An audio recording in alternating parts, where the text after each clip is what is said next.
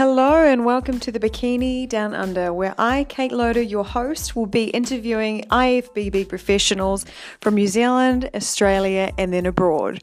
Thanks for tuning in. Hey guys, welcome back to episode 12. I had such an awesome time recording with Troy Thornton from Team Destroy. He is such an open and honest person. Had me in tears of laughter the whole time, but he also really educated me, and I hope you guys feel the same way. He really didn't hold back, and yeah, an hour and 40 minutes of yeah, everything bikini and beyond. So, Troy, I can't thank you enough for sharing your time and knowledge with us. It was a lot of fun sort of 10 seconds, which which isn't ideal. but yeah. So how are you anyway? Like post COVID? No, you're still in COVID. How how is your like you guys are all sort of shut down from gyms and whatnot still? Yeah, I'm uh, training at home at the moment. Still been doing that, but I kind of initially it was a bit of a pain in the ass, but now I don't mind it. I mean, I'm kind of used to it. It's, it feels weird. I feel like I'm an extroverted person, but I'm more yeah. myself now, so I don't really care about going out and doing things. As weird as it sounds. No, I agree. Like, I'm really enjoying my home workouts. Like, I sort of set everything up like that. I don't really need to go into a gym, and we sort of moved an hour away anyway, so it's more convenient just to rock down to my gym. Oh hell yeah! What's uh, is your gym well equipped though? Uh, I bought most of my stuff up from Christchurch um, when we moved up north. But yeah, I made this funny little cable machine with like, I bought a wee pulley and um, a bit of string. So yeah, I'm good to go. Like, I think as a bikini chick, you don't need like really heavy shit. But yeah, yeah I think if I was in, in the bodybuilding division, I might be struggling a little more for sure. I'm on the same page as you. So when are you competing next, by the way? So I'm looking at. I actually real. I didn't realize that you need to compete every year at a regional show. So I was hoping for nationals in October, and then I realized that I've got to do a regional show, and the most convenient one is in 12 weeks' time. So I'm pretty pretty behind, but um, we're going to make it work anyway because you only sort of need to get top three. So yeah, here's okay. and, and they're not always the most stacked shows. Last year it wasn't anyway. So 12 weeks. What are we now? So we're in June. So it leaves July, August, and September, and then oh, so it's like probably four weeks out of nationals. Is that right? Yeah, yeah, exactly. Mm. But I sort of I, I listened to my coach and I put on a bit of weight so I could gain some actual size. But now I'm looking at myself going, fuck, did I let myself go a little too much? But yeah, time will tell anyway.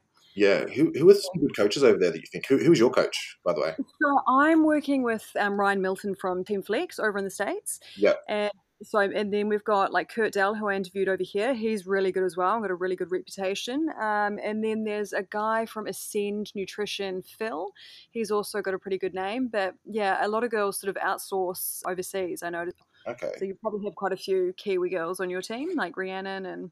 Yeah, I've got a couple. Um, but I think that even Australia, like we had no one really wanting to. No one really claimed the position. I suppose yeah. in as a bikini coach or as a female coach, everyone was very much bodybuilding sort of focused, and I thought this is a niche that needs to be fulfilled and attacked. I'm like, okay, cool, this is this is my chance to do it. So that's obviously what got me into it. But yeah. I know that's one of your questions, but we'll get into that. Yeah, brilliant. Yeah, for sure. We may as well, I don't want to keep you too long. So I guess we could even start with like your personal fitness journey and how I guess you even got into this in the first place. Like, were you one of those kids that were like really lean and wanted to bulk up, or like the chubby kid that wanted to trim down, or yeah, sort of what? Yeah, I was the skinny kid. Yeah. Very athletic, so very gifted in, in the sort of, let's call it the sporting world. But uh, I was always very tall and was like, nah, like I, I just look like a rake almost, right? Yeah. So wanting to put on some muscle, wanting to look good in a t-shirt, wanting to look good at the beach, as lame as it sounds, I think probably most guys can resonate with that. And then I was like, all right, what do I need to do? I need to go to the gym. And I'm like, wow, the gym, there's so many jacked up guys there. And when you go there the first time, it's a very intimidating experience. And I can imagine for people that might be listening, whether it's the ladies and dudes, everyone went through that sort of same experience. And I went there and I had no idea what was going on. And back then, there was no Instagram, there was no YouTube, so you couldn't just look up exercises. There was not a lot of information out there. So I just had to sort of look at the big dudes in the gym and go, okay, what are they doing? And I sort of copied them. And a lot of obviously what I copied was probably not the best way to go about things. Yeah. Yeah, awesome. So did you get a coach or you just sort of like you've you've you sort of taught yourself from from scratch, I guess? Yeah, I I just taught myself from scratch, really. And I had no interest in, in bodybuilding. I just was like, I need to be this guy that's got really nice abs. I want some arms, some shoulders, and a chest, but no intention to compete. It was just uh, I want to get into the gym. I want to feel good about myself, and you know, you want to get a bit of attention from the ladies, as lame as that sounds. Like when you're not confident and probably a bit insecure as a kid, you know, yeah, might, maybe everyone can sort of go through their own sort of experience, but I didn't get attention, and I was like, wow, what do I need to do, like, to feel good about myself and to get this attention? And I thought, all right, I'm going to work on myself because people obviously like that, and I'm going to feel confident in my own skin. For sure. And what about like your competing history? Like, have you competed yourself? I, am not even sure if you're an IFBB pro. Like, what what sort of your competing? Uh, I don't. I haven't competed in a long time. The last time that I competed was actually at a natural bodybuilding competition. So yeah. I'm obviously not natural, but uh, I competed like a state show in uh, in Victoria. I won like a junior title. I went to nationals. Didn't do so well at nationals, but I didn't agree with the judging. But uh, never competed since. I really haven't had that drive or ambition to compete. I sort of just enjoy food. yeah. What about you? Because I heard you talking about WBFF. Like you would, you're sort of like thinking about maybe going down that road, or uh, then I heard you sort of saying you found the whole thing a little cheesy when it came to like the, the MC in regards to the men. Yeah, I'm uh, like, I think that was before classic physique came along for IFBB, right? There was always a gap, and I'm like, I'm not a bodybuilder. I'm not a men's physique dude and I don't want to be doing board shorts. With respect to that, like I love the men's physique look. I love the small waist, the broad shoulders, the taper's amazing, the conditioning's probably better than most bodybuilders. But for me, I was like, I'm interested in posing and going from a natural federation where I was posing to doing IFBB and obviously going down that road, I wanted to be able to pose, and men's physique wasn't the right division for me. They didn't have classic physique, so I was like, where else am I going to go? Like, I don't know what to do. WBFF came along, muscle model was an opportunity. I went and attended a show, and I really liked the look of them, but just this sort of the tackiness in the MC talking a bit of shit, the high fives when you're on stage. Like, I'm not about that. Like, if I want to compete, I'm competing to win, right? Yeah. about making sure that I mean, if you're doing a 20 week prep, you're not doing it for second place, right? And I don't sort of respect the attitude of high fiving people that are eight weeks out of shape. Like, you haven't put the work in. It doesn't yeah. belong here. But I don't like that lack of competitiveness. I want to be able to compete and I want to be able to compete against people that are really crushing it in the gym. Absolutely. So, what about do you train guys at all, or is it strictly bikini? I mean, you definitely train women in other divisions, don't you? Yeah. So I've I've trained dudes in the past. I still have a couple of guys on the team, but I mainly focus on ladies. So I probably won't go into detail about you know the reasons why, but I just it's interesting. Just quickly, I yeah. probably developed more of a love for bikini. And I used to, uh, probably you've heard me say this a couple of times, but I used to hate bikini. It was my least favorite category. I was like going to a bodybuilding contest. I wanted to see the freaks on stage. And I'd be like, oh crap, bikini's on. Are you kidding me? Like, this is boring. But it's the complete opposite now where I just love bikini. And I'm really starting to like wellness as a category as well. Yeah, that's amazing. Those Brazilian girls are insane. I don't know how, you know, the rest of us mere mortals are actually going to compete with them, but yeah, it's a pretty cool division. I need to start training legs more looking at these girls, though. yeah, Tom Platz, hack squats all around, right? Exactly. You, you know what's up. Have you done that before yourself? No, I haven't got. No, I heard you and Kiki talking about it. I'm like, I'm going to have to give that a whirl because quads is definitely something that I need to bring up. So yeah, next time for sure. I'll have to send you the link of um him doing it. I'm not sure if you've seen it, but it is absolute murder for the quads. Right, and do you do it in like a slow tempo? What do you like? What's what's the go there? You can do a bit of both, but I, I like the sort of constant tension style. So for anyone that's listening, it's kind of like a very close stance, but a duck sort of stance on the hack squat. You put your feet as low on the platform as possible, so your toes are actually going to come up, which obviously is pretty much against anything that anyone's ever said. But Tom, yeah. obviously the the king of quads, eh, this is his exercise. So you want to be able to go all the way down, full range of motion, force your knees out, and it puts all the pressure on your outer quad because you're sort of when your knees go out, you're putting all the tension on the outside of your foot. When you're pushing on the outside of your foot, you're hitting the outer quad. And to keep that tension on the quad, you go up and straight back down. There's no resting on the top. So you want that constant tension and you really get that outer quad burn because you're sort of rolling on the outside of your foot, if that makes sense. Absolutely. It sounds brutal. So I guess um, with you not enjoying bikini, so how did you end up training bikini? You've sort of done a full 360. I have. So I had a girlfriend at the time that was interested in competing, and she was like, "Oh, you know, can you prep me?" And I thought, okay, like this is going to be fun because obviously I want her to do well. And we did, and back then it was an INBA, so I think it's well, I'm not too sure what you've got over there, but it's called ICN now. Have you got Yeah. don't you, over there as well? Yeah, yeah, we do. Yeah. Yeah, so she competed in INBA. I prepped her for that contest, and then she also wanted to do an IFBB contest. Prepped her for IFBB was my first female competitor. She looked really, really good, like insane. Especially uh, at the time she was a junior, and Yeah. just caught a lot of attention. Was like, wow, why is she so big? Got a lot of muscle, really good condition, stage presence, etc. And then a few people sort of said to me, oh, you know, can can you sort of work with me? At that time, I had no interest in really taking it full time. I was working as a PT, but I didn't really want to sort of push into competing so much. I don't know why at the time. I can't recall what the reason was, but I did sort of work with a few people here and there, just helping them out. Athletes that I thought were really good that were going to take my time very seriously because when I do commit to my time, like my time to anything, I want to make sure that that person's on the same page, especially when it's not a job. Like at that point in time, it was a hobby for me. I enjoyed prepping a couple of competitors that were really good, and Yeah. sure that you know I didn't lose that joy. For sure. I mean, I guess when you have girls on the team, like, do you get stoked when they have amazing genetics? I mean, I guess you really, that must be a great thing for a coach because that's not always the case, I guess. Yeah, like it's when I see someone, if, if I haven't worked with someone before and they send me photos and I look at them, I'm like, ooh, got a really nice shoulder to waist ratio, got a lot of muscle. But what excites me more than anything is someone's mindset and commitment. So I have some ladies on the team that probably I would say a novice or a first time competitor. They're just monsters in the gym. Like they've got this mindset that will just never stop. And I kind of get excited about those type of competitors more because I know they're going to sort of match my my work ethic and mindset. Like I'm very strong in what I want to achieve, and I like people that give it the role and give it their best. For sure. So you're quite big on mindset. Like I see, like your girls reading. I think it's Relentless Momentum by Tim Grover. Yeah, So that's like something you really instill in your girls, right?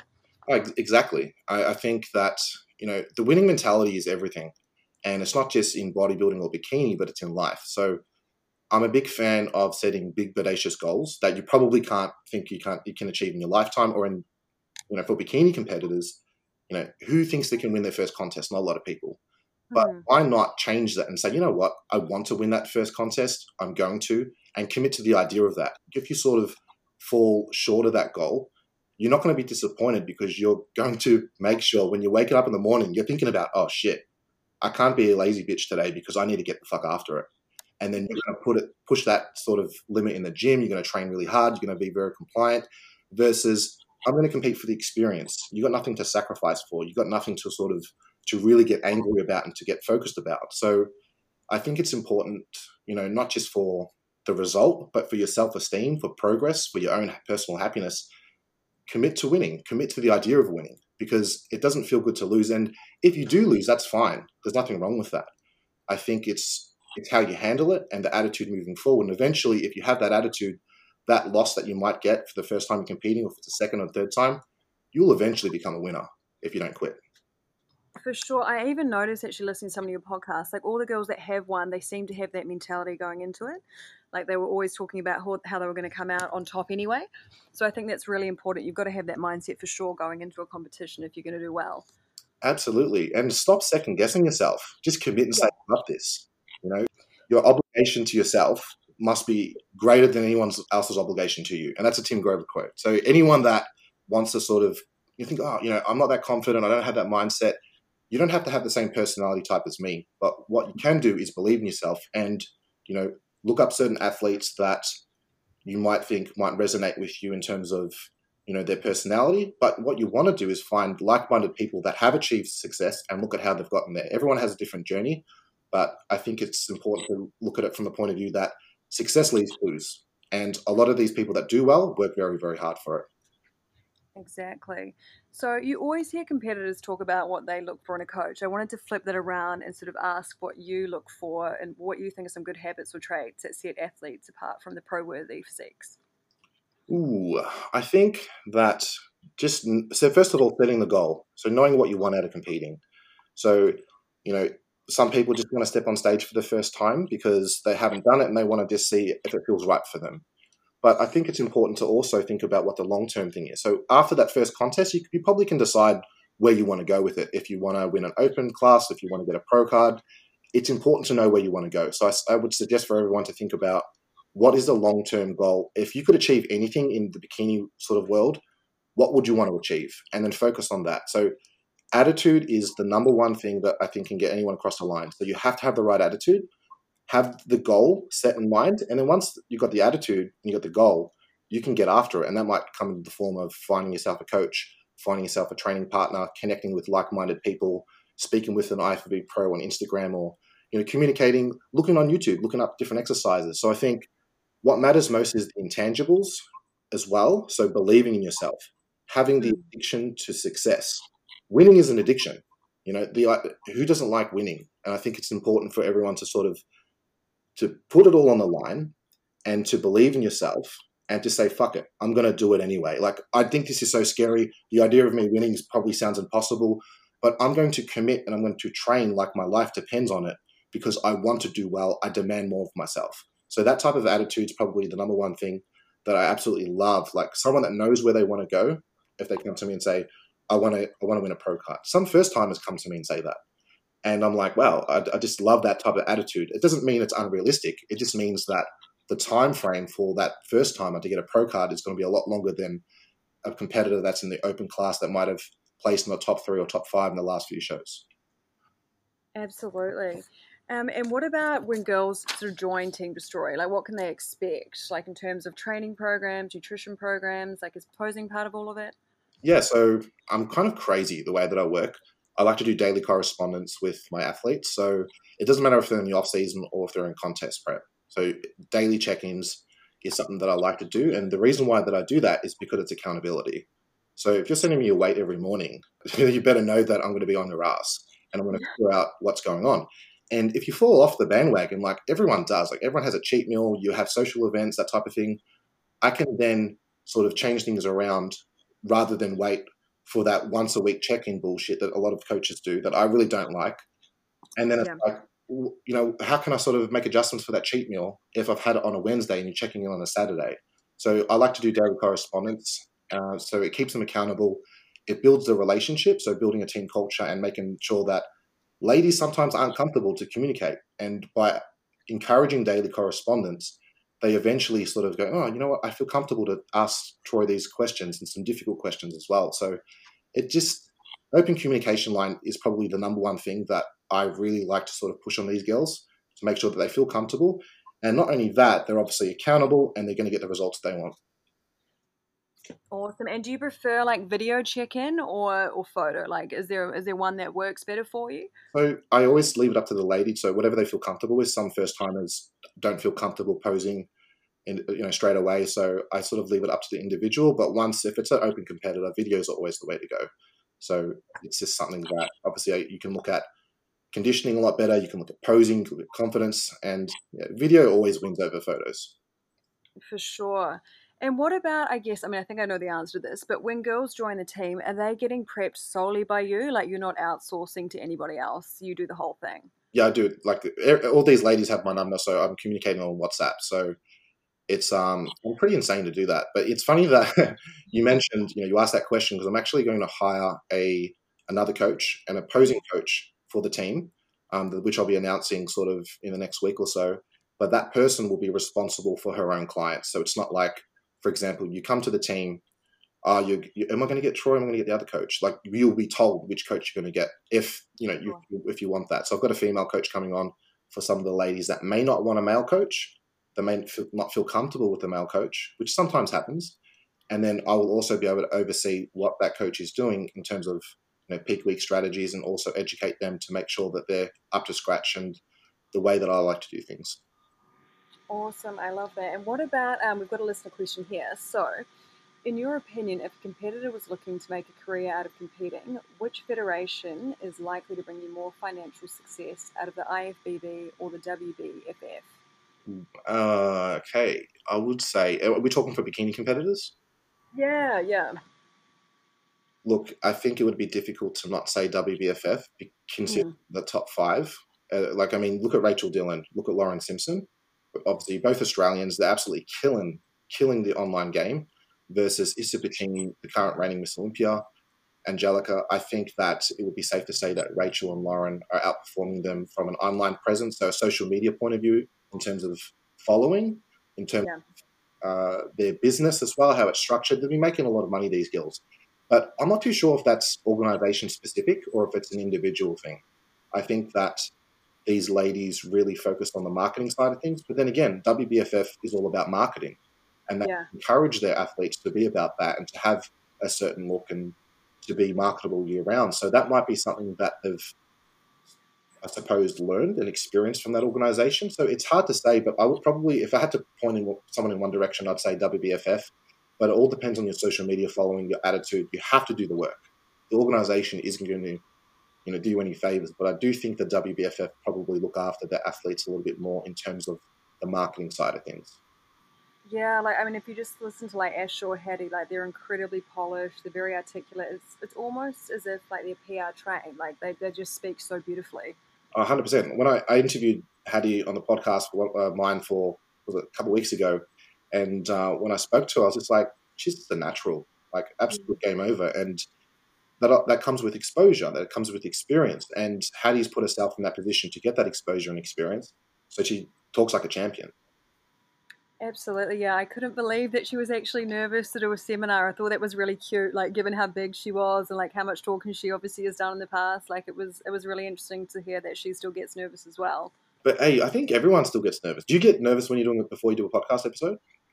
Oh, I do pace. Like today, I think because of my hearing, I definitely feel more special than normal. But um, yeah, it depends. Definitely, I've got a lot better as time's gone on for sure. But yeah, the first one, I took like a nip of vodka and I was like, "Fuck, here we go." But yeah, I think it also it really depends on how well like you jam with someone. Like if you really get along and bounce off each other, it makes it a whole lot easier for sure. Yeah, I'm like I'm not gonna lie. I've done a couple of interviews where I'm just like, "Wow, I'm struggling right now. This is very." yeah, I eventually warm up, but yeah, I know what you mean. Just like, oh my god, like you're doing all the talking and they're sort of giving you one word answers back. It can be quite challenging. yeah, and and it's not like sometimes the, the people that are you're interviewing, you know, you know that they're capable of it, but there might be nerves or a few other things going on. But you know what? That could be a thing. You know, for, for all the bikini girls, you, you jump on a podcast, have have a shot of vodka, you'd be good to go. Exactly. Yeah. No, I was listening to is it Shayna Garcia? I'm not sure if I'm pronouncing her name, but she did a, um, a podcast, but I think it was Live Fit Professional, and she reminded me of me. Like, and it was like you knew that she like knew what she wanted to say, but she was just getting nervous. That she was like, ah, next question. I can totally relate to that. Definitely. Yeah. So I wanted to ask you this is another listener question. So in terms of like um and, and I'll just add a disclaimer in there, like I'm not promoting plastic surgery. Mm-hmm. But if you had a client come to you and say they had like a larger nose or they had a smaller chest and they wanted to get surgery, which one do you think I guess would benefit you more in terms of what a judge would uh, like rank you for? Like is there any sort of feedback you could give on that? So, I mean, I would always say, look, for the individual, if something bothers you, get it done you know, yeah. individual. I, I would never ever say to anyone, you should get a boob job because the judges like it. I would say to that judge, go fuck yourself. So yeah. for the ladies out there that are thinking that they need to get their breast done to place well, that's a load of bullshit. Lauralie is a perfect example. Second at the Olympia in 2018. Was she fourth this year, uh, last year as well? So, yeah, yeah. I mean, she she hasn't uh, got any implants natural, as well as Jen Dorie, I believe, as well. So two ladies in the top five of the Olympia with awesome physiques that are an example of competing at a high level and being rewarded without breast implants. So that's the first thing that I want to say. Yeah. If you really were like, which one, Troy, should you do? I would always pick the nose job. Yeah. Every time because it's going to fix your profile. Most time, most of the time, that ladies or anyone that has an issue with their nose, it's like it's going to fix your profile. It's going to make you so much more confident. You're probably going to appreciate stage photos a bit more, that type of thing. And uh, I actually had a nose job myself, so I'm speaking from experience. Interesting. Yeah, I guess I was sort of saying as well, like WBFF, I feel like they're looking at the whole package. So is IFBB strictly looking at body composition? Or if I guess you fixed up a nose that you weren't happy with, do you think that comes into play? I just, uh, I think probably, look, if you're doing bikini and physique, you obviously want to make sure that your presentation is on point, and that includes your hair and makeup and your face. Of course, it, it plays you know into it, especially when you're smiling. So for me, I actually broke my nose when I was playing football. So Australian rules football over here when I was younger, I got smacked in the it smacked in the sort of in the nose when I was going up in a pack marking, and oh. um, I didn't get it fixed because I was lazy. And then it sort of bothered me after the fact, years and years. And I'm like, why didn't I do that? Because my nose was fine. And I walked around with a bung nose for a few years. And I was like, you know what? I'm just going to get this fixed. So I, I was glad that I did that. And I think anyone that's been in a position where they feel a little bit uncomfortable about something, get it fixed. You'll feel good about yourself. But I definitely want to put the message out there that never let anyone tell you what you should do. It's up to you as an individual. If you'll feel comfortable doing it, if you'd like to do it, do it. But don't let anyone else dictate what you want to do. Completely agree with that. So, moving on to coaches, Troy, that you respect in the industry. Is there anyone out there that, yeah, you sort of, yeah, that you back 100%? Back 100%. That 100%. Yeah. That's, that's, that's if, you, say if you were full, if you couldn't take on any more girls, is there anyone that you'd sort of recommend, I guess, to, to coach bikini girls? A lot of people are going to get butthurt over this, but uh, it's just back. So, I want to say that I don't know every coach. That's first and foremost. Sure. I can only hear things. So there's always two sides to a story. So sometimes competitors will will tell me something ridiculous, and I'm not the type of person to just accept what they're saying as fact because sometimes the coach has a different experience. So in saying that, I definitely hear a lot of good and bad things about certain coaches, and for me to respect someone, they have to have a very similar work ethic to me. Like I said to you, I offer daily correspondence with my girls. I do audio calls, I do phone calls, I do whatever I need to do to get the job done, and that's in the fucking off season. So for me to respect you, you better be doing the same shit. And that yeah. pretty much cuts everyone off, except for one dude in Melbourne who actually doesn't even do this full time.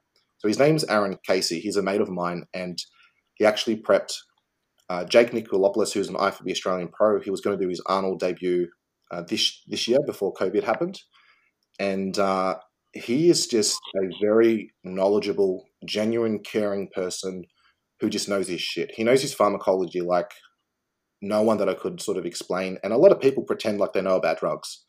Load of bullshit. That I've learned a lot about the performance enhancement side of things from him. We discuss and exchange ideas all the time, and he just knows what he's doing. Now, in terms of you know nutrition, he certainly does as well. He feeds his athletes. A lot of athletes are quite muscular, quite healthy. He's on the modest side of things with his recommendations. So he's someone that I would definitely recommend but he probably more so handles you know bodybuilders and ladies that aren't necessarily bikini athletes. He probably would go to the wellness, the figure, and the physique route. So it's a little bit different than what I do, but he's someone that I would trust 100%. Brilliant. And what about like Scott Goble? I think he's in Melbourne as well. Is he he'd be someone that would be really respected as well in the industry? Yeah, I actually like Scott. So some of the results that he gets, I, like uh, Scott and I talk all the time, and he's probably the only other person that I really would respect in the industry in terms of his results, like across the board. So not just bikini athletes, but figure. You know, he's he has a lot of good athletes in, in bodybuilding, etc. I mean, one of his bodybuilders uh, just won the pro card at the Arnold Australia as well. So it's got someone that knows what he's doing. But in terms of, you know, correspondence, I, I don't think that he offers the same things that I do or Aaron does. So that's probably the reason why. But I would definitely put Scott in that group. Uh, in terms of anyone else, even internationally, like what about Ricardo? Is it Panan? I'm just trying, I'm not sure if I'm pronouncing. Yeah, and... you're going to get me in a lot of trouble with this one, but we can edit it out after Troy. If you're not happy, I'll, I'll make sure. No, I, don't, I don't give two fucks you know what? This is the thing. It's um, you can't be sued if you tell the truth. So you know, it, it's there's there's so many people that are probably and and he he seems like you know he's, he doesn't come across as an asshole, right? Yeah. Like on your social media, he doesn't come across like he's a know-it-all. Yeah. That's not the case. But I've seen a few of his ladies have messaged me bikini girls, and I've seen some of the drug protocols, and this is fact. So I can, I've got I can prove this no problem. Injection, sure. injecting for bikini girls, you know.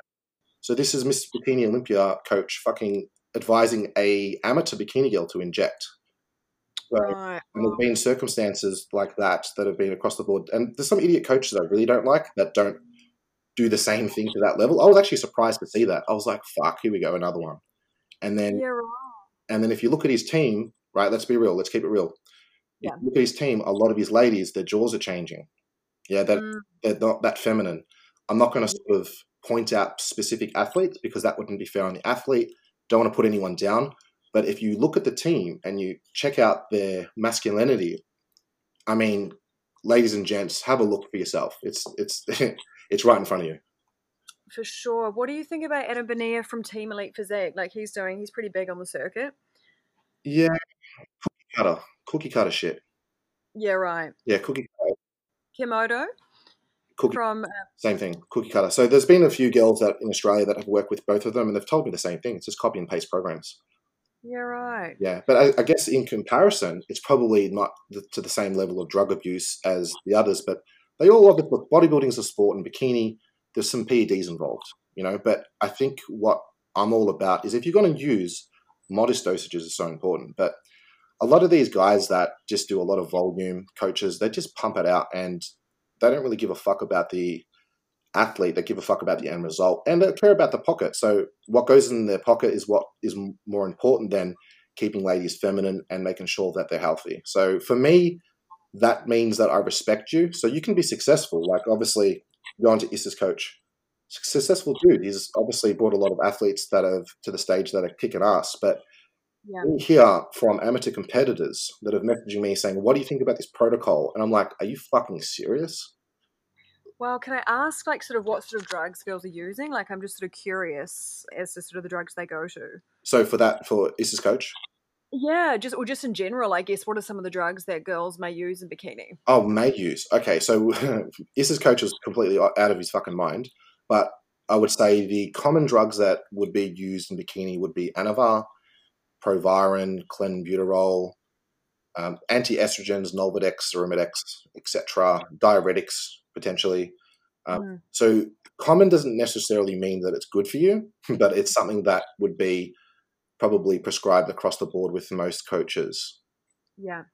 What about Tren? Is that used in sort of is that strictly for guys or? it's not really strictly for guys, no. So a lot of there are not, I wouldn't say a lot. There are some coaches that Yeah. recommend that, and they're retarded. You shouldn't use Tren as a female. Like, and I know that there are some ladies that might be listening to this, and they might be like, "Oh shit!" Like this, this motherfucker's just saying it like it is. But do not use fucking Tren. Like you don't need to. Like I've seen, like if you're injecting as a female, let's just forget about bikini, for example. In figure, you don't need to fucking inject as a figure athlete. And Mm. people out there that might be butthurt listening to this that think, oh, of course you can because you have to because there's a certain level of development you can't achieve without drugs, blah, blah, blah. Less is more, you fucking retards. Like, that's just straight up facts. And Yeah. if you're injecting Tren and other things, you're losing your femininity. And goodbye eggs. Keep keep injecting Tren and see where your ovaries are at and if you can release any eggs because you're probably not going to have kids when you're older. So that's something that needs to be thought about right now. Not, oh, you know, I'll just sort of inject this and see how it goes. You're going to fry your eggs. You're going to be sorry. Wow. Do you think there's a lot of that going on, like probably outside of maybe Australia and New Zealand? Like, or, or is that, do you think, quite prevalent in Australia? I wouldn't say it's prevalent in Australia. There are certain circumstances where I hear something like, wow, it's not the standard or the norm. It does Mm. happen, but I think it happens a lot more than it should. That's probably my stance and thing. So there's pressure from coaches to get results, and these coaches are incompetent idiots, and they're prescribing ridiculous protocols because they want to win. And they don't realize that toxicity plays a big role. There's so many different factors that play a role in getting the final result. And I mean, how many times have you seen someone that is really not feminine in bikini win a bikini contest? It doesn't happen often. It's generally the pretty girls that look really nice and petite. They're probably natural, or if they're not natural, they might be using very low dose. I mean, isn't that a sign that abuse is absolutely retarded? A hundred percent. Like, how how soon, I guess, would you say the jaw starts changing? Like, how many cycles in or years in? Uh, I guess depends on what you're using.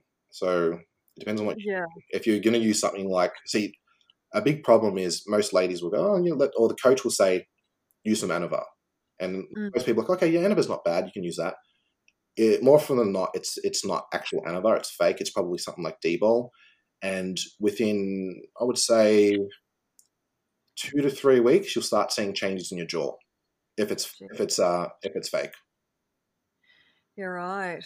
Wow, we girls definitely not needed. Don't do it. And what are your thought on SARMs? Like that's they're legal in Canada, yeah?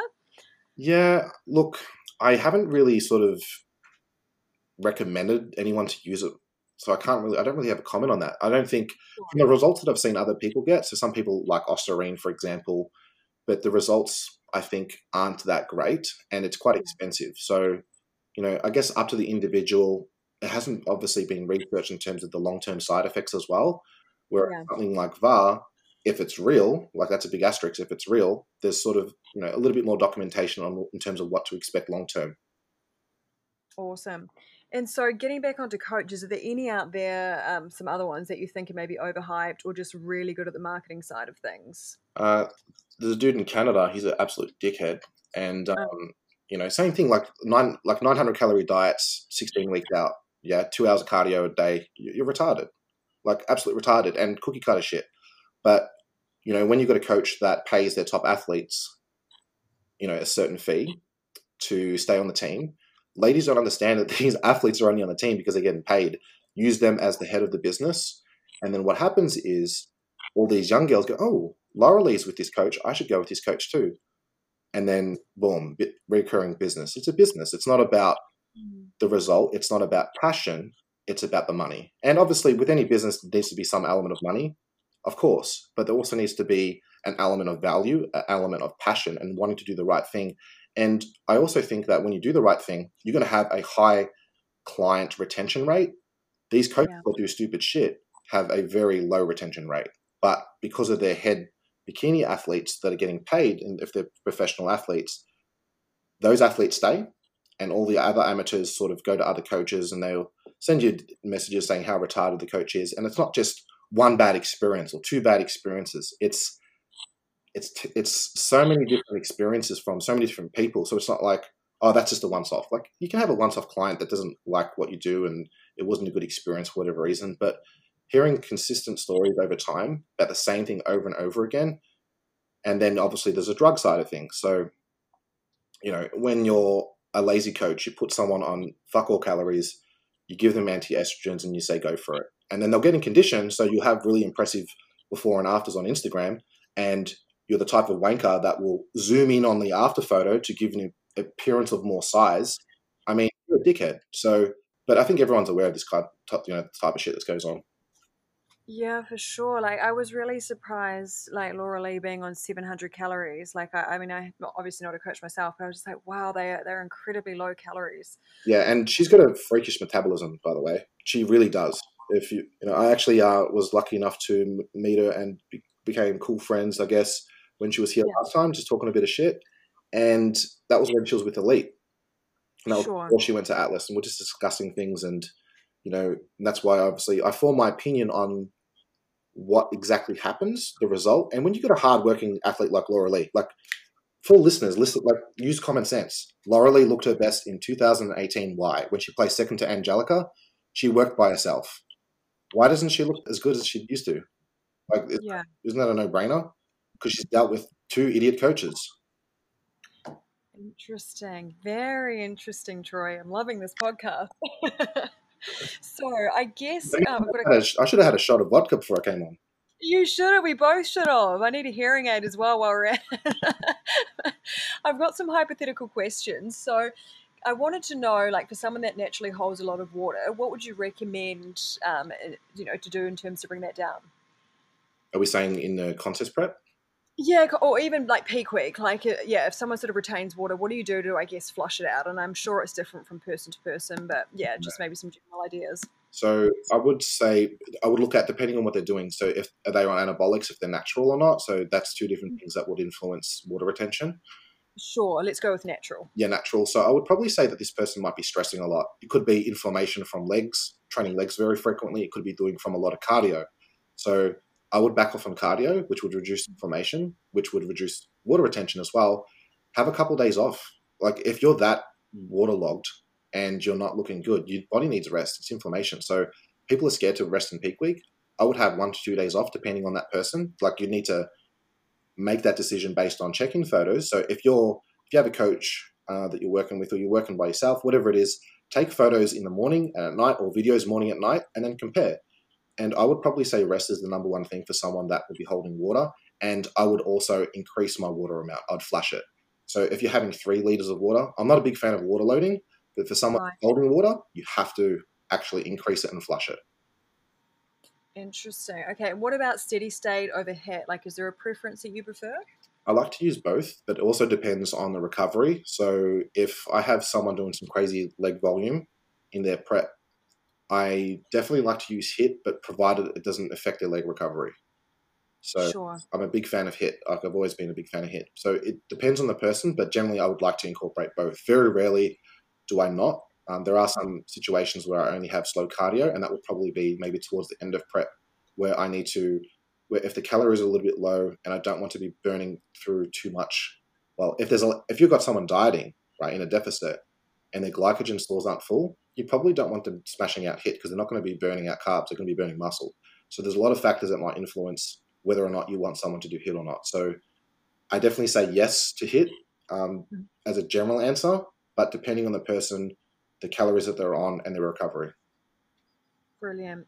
And what about carb sources to fill out on peak week? Like I heard Steph talking about how I think when she was with Team Atlas, how like rice was bloating her. So is there like a go to that you go to, or yeah, what do you prefer? So it depends on the person, and you know, with Steph, when you're loading up on rice a lot, some ladies can take it, some can't. So mm-hmm. I'm a big fan of just asking the client, or when you're working with the client, you sort of know what they can and can't have. So some ladies, rice is fine. Basmati or jasmine, I definitely would avoid sweet potato. You you don't want to have too much fibrous stuff when you're carbing up.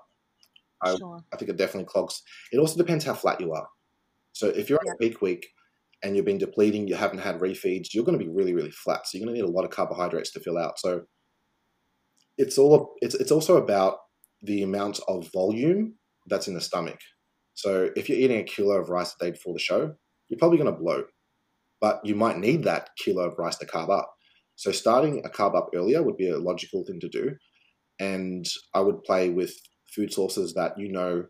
I should not play with food sources. Sorry, I would only use food sources that you know that are easy to digest. So if it's if you really love sweet potato and you find that's amazing for you, if despite what I just said, use sweet mm. potato. If you're the type of person that can't have sweet potato for bloating, as some ladies are, use rice or use whatever you can. Sure. Okay, that makes sense. What about waist trainers? Like, do you like them or are you sort of against them? What are your thoughts there? I let the athlete decide themselves. Yep. I definitely think it's effective. The only asterisk that I would put on it would be that sometimes, like I did a crash dummy test myself. I wore a waist trainer and I got acid reflux. And I didn't realize that it was the waist trainer giving me acid reflux until I sort of eliminated all variables. I'm like, hold on, what am I doing? Let's, let's analyze what am I eating? Am I, am I developing an intolerance to chicken or is it beef? Is it the mac oil that I'm having? I'm thinking all these crazy things. And I'm like, no way it's the waist trainer. Because uh, I can't remember the protocol that I was using at the time, but I had the waist trainer on the tightest possible sort of fitting. And wow. I found that I got a lot of acid reflux. So for someone that can use a waist trainer that doesn't have those symptoms, definitely use it because it can benefit you and your waist. But if it's going to affect your eating, your appetite, you're getting acid reflux, then don't use it. So I would say again, depending on the individual, but if you can't wear a waist trainer, wear a belt when you're training to minimize, you know, to keep your waist as small as possible. Absolutely. And what about stomach vacuums? Do you incorporate those?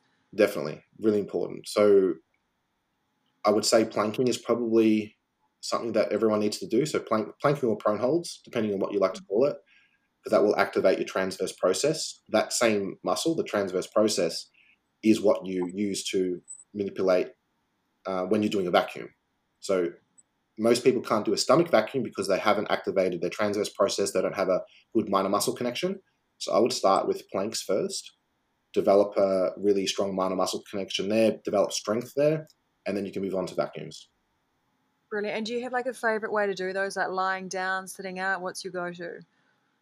There's different levels. So, depending on where you're at. So, for a newbie, I think the easiest way to do it would be literally lying on your back. So, you're not fighting against gravity. You're actually mm-hmm. using gravity to your advantage. Awesome. Yeah, that makes sense. What about um, meal plan or macros, Troy? What is your go to there? Like, I suppose, I think you've got even like Nicole, she does macros. Um, and then you've got a couple, of, obviously, on meal plan, right? Yeah, so I'm a big meal plan dude because I'm like I'm sort of like a OCD. I like to control everything, but if the athlete prefers macros, I've actually got a lot more lately on macros. I don't know what's happened, but they they make that selection uh, when we have the discussion. Like, what do you want to do? I want macros. Cool, let's do macros. Let's work with it. So I leave it up to the individual, but I prefer having control because I can see what they're eating. I can see if there's any inflammation in different types of foods. Because if they're eating consistent foods week to week, especially in prep, you know, you're not relying on any other variables. But if they're having a bit of milk, they're having a bit of this, bit of that, and then all of a sudden they're having a bit of gut inflammation, or they're having bloat, bloating, you need to sort of figure out what is the food or what's the source of food that's causing the issue. And you can't really identify that if they're having so many different food and so many different food sources. So that would be something that would be looked at later in prep. Off season, I think more people should do macros. That way they can eat what they like. Mm. But for some people like me, like I'm a really lazy cook. So I just want to cook in bulk, lazy dude cooking. Give me all the rice and chicken and tomato sauce. You know what I mean? Like I, I like to, I like simplicity. Absolutely. I, I also think almost like you'd have higher adherence as well because girls are just strictly following the plan. Like when you're doing macros, it takes quite a bit of effort to sort of plug everything and work out your macros. Yeah, 100%. I think uh, I've had that issue with a couple of ladies. Some are like, oh, you know, I want to do macros because I want flexibility because I have a sweet tooth. I'm like, yeah, that makes logical sense. Let's do macros. And then a week later, they're like, Troy, I'm, I'm overeating. You know, can we go back to a diet plan? I'm like, sure, let's do it. So depending on what everyone's needs are, you know, some people can do macros and do it perfectly. Some actually need a proper diet so they don't get tempt- uh, that temptation. Absolutely. And what about, um, so do you believe that a bikini athlete has to lift heavy in order to grow, or do you prefer focusing on time under tension and muscle mind connection? So I think both. I definitely think that form is intensity, right? So form is intensity. You need to make sure that you're putting your mind into the movement tempo work is very important. But if you've got a good mind muscle connection, you can lift explosive and still get really good results. The problem is, is that most people don't have that connection. So I, I find that people that want to develop that connection with their glutes or the, develop that connection with their lats or their shoulders a little bit better, more often than not, it's probably glutes and and back development that's an issue. So slow things down, feel the movement. And it's funny that this whole COVID 19 thing happened because a lot of people are using resistance bands like one arm rows probably the best thing for you to develop the mind muscle connection. You know, mm. The one arm banded goes, that type of thing, because you're you have maximum resistance at the tension point, the highest tension point, you're holding and squeezing. Like perfect way to learn how to activate. And then when you go back in the gym, provided that your form's there, lift as heavy as you can, but never compromise weight for form. Absolutely. And what about this is another listener question here. What do you think? Like, do you have a reason why you think brunettes kill it on the international stage?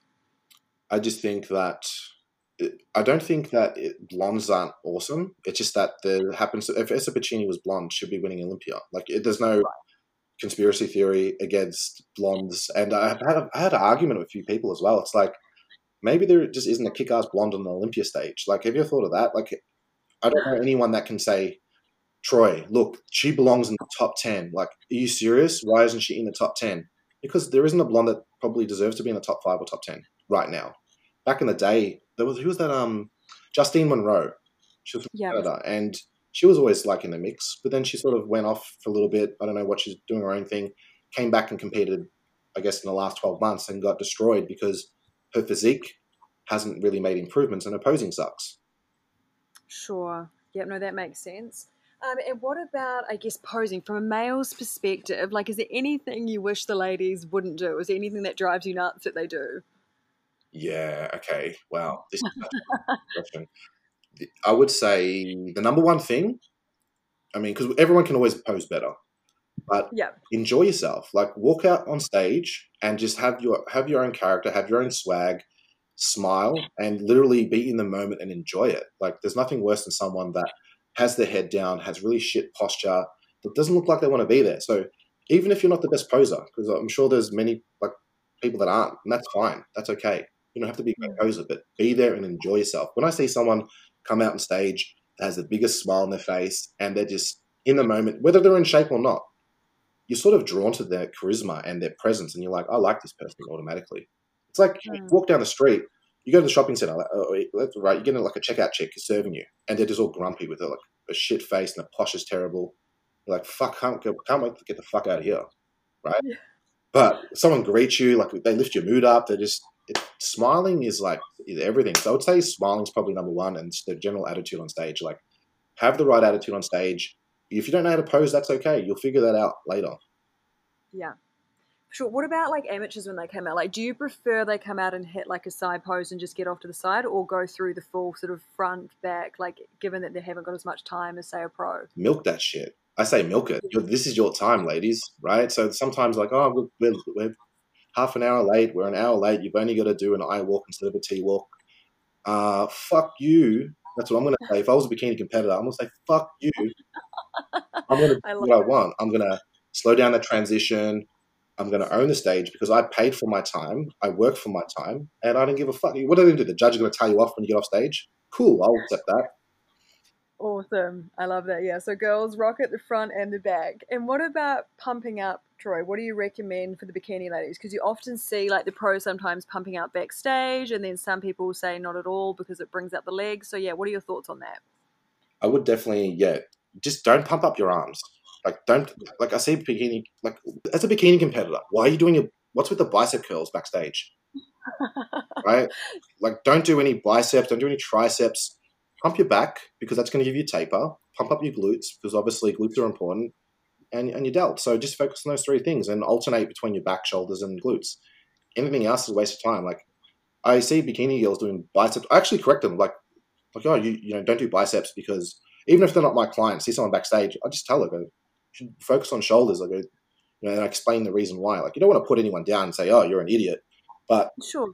educate them. Go, okay, that's not the best way to do things. I still find it funny when I see girls do it. Like, it, I'm like in my in my like my inner dialogue. I'm just like, what the fuck? But then, yeah, you know, you have a conversation. You're look, this is what you should do because this is going to look good on you. And they're like, okay, thank you. They help. You know, they're happy. Exactly. And are you always just sort of recommending bands? Like you wouldn't ever have any like dumbbells in your arsenal? No, yeah, dumbbells are cool. Bands are cool. It's whatever you can get a nice sort of nothing too stressful because you want to be like you don't want to be training backstage. That's a big. Yeah. You just want to get some blood moving. You, you know, if you're lying down backstage, if you're on late and you've been, you know, backstage sitting down for a few hours, you don't want to have heavy stuff. You just want to have some stuff to get some blood moving. Don't stress. You know, do a light pump up for 20 minutes before you're on stage. That's all you need. Absolutely. And what about the look of bikini? Like, where do you see that heading in the next couple of years? Like, I noticed like the lats have gotten bigger. So, like, do you see it sort of getting any larger at all, or are we sort of going to be here for a while? I think that I would say that Lauralie's are probably the perfect example of bikini in terms of size. I think right. that she probably doesn't need to grow anymore. So, if anyone's thinking about, oh, how, how big do I need to be? I would say look at Lauralie because she has a decent amount of, she has big glutes, she's got good shoulders, she's got decent back, decent sized quads. Should be an example. If you look at Elisa Pecini in comparison to Lauralie, is there still got room to grow? Mm. You know, so structurally, look, mm, Is is very, very good. She's kind of very freaky looking, but I think if Lauralie was absolutely peeled out of her mind, she would beat Issa no problem at the Olympia because she has yeah. more size. However, if Issa puts on, continues to put on size, as I'm sure she will be, and if she has the same amount of muscle that Lauralie has, structurally, it's almost impossible to beat her.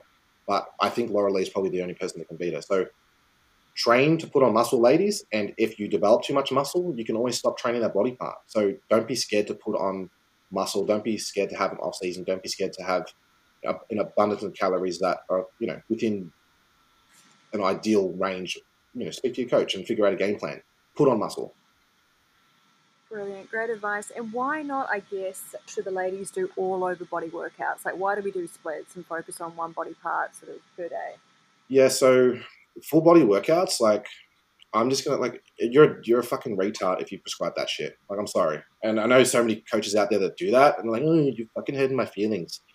But look at the bodybuilders, right? Let's just use this as an example. You look at Ronnie Coleman in the gym. He's got a shitload of muscle, right? What does he do?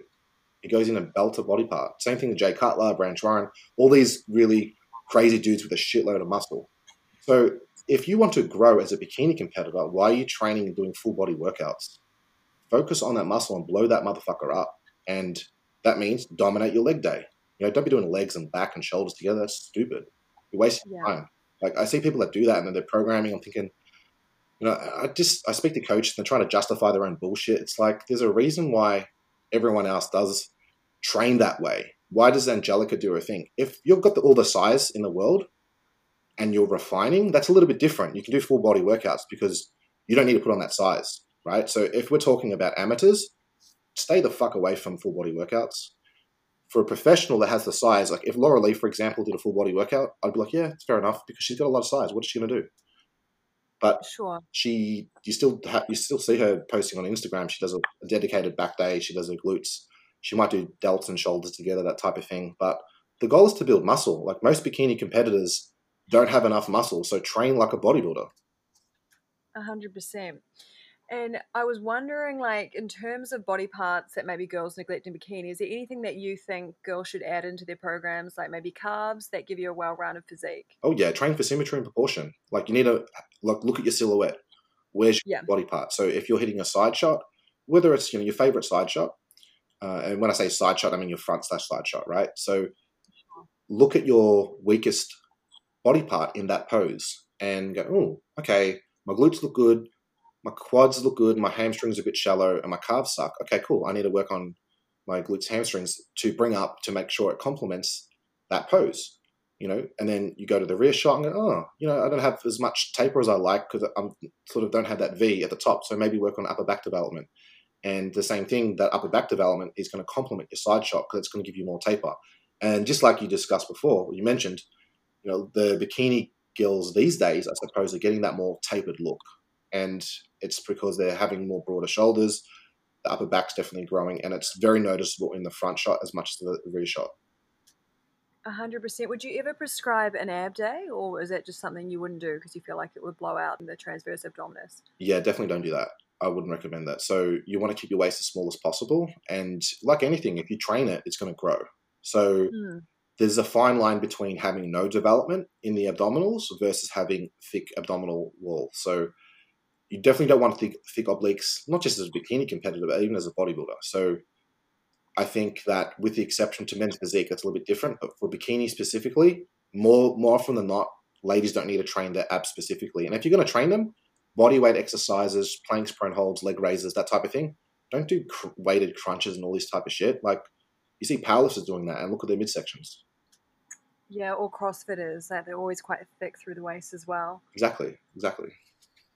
For sure. So, if you had to run into a supermarket and choose one bang for buck carb, protein, and fat source, what would be your go to?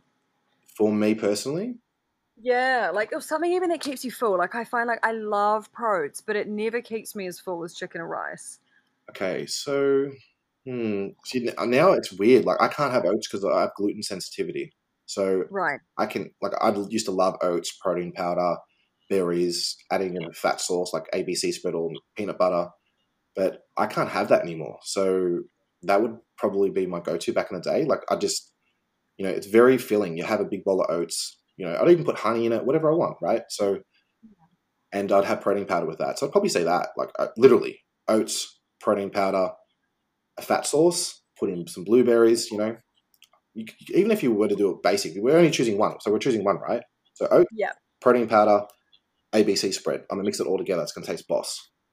Nice. And seeing we're all about those glutes, what is your favorite exercise for the lower glutes, the medial glutes, and the top of the glutes? Hmm. I think so. When we're working on outer glutes, just do a wide stance, ladies. Like wide stance is the king. So a banded sumo leg press, you can do a wide stance hip thrust. I generally prefer most ladies.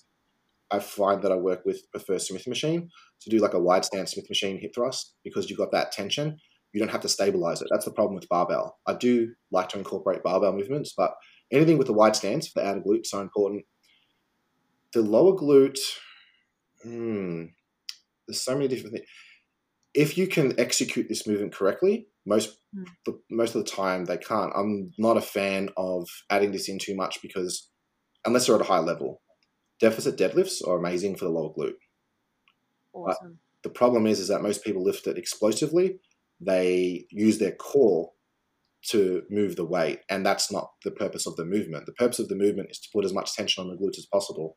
So, outside of that, I would probably say even just a lunge, like some sort of lunge variation, like a deficit reverse lunge, uh, static pulse lunges for the lower glute, and you can do that. So, for a static pulse lunge, actually, so think of this. Hopefully, people can picture this in their mind.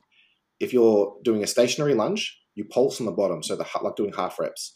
Shift your if you've got your right foot out, shift your body weight to the right side. So you're pushing your hip out to the right side where your foot is. So you're putting all you're transferring all your weight. The center of your body is going to your right hip.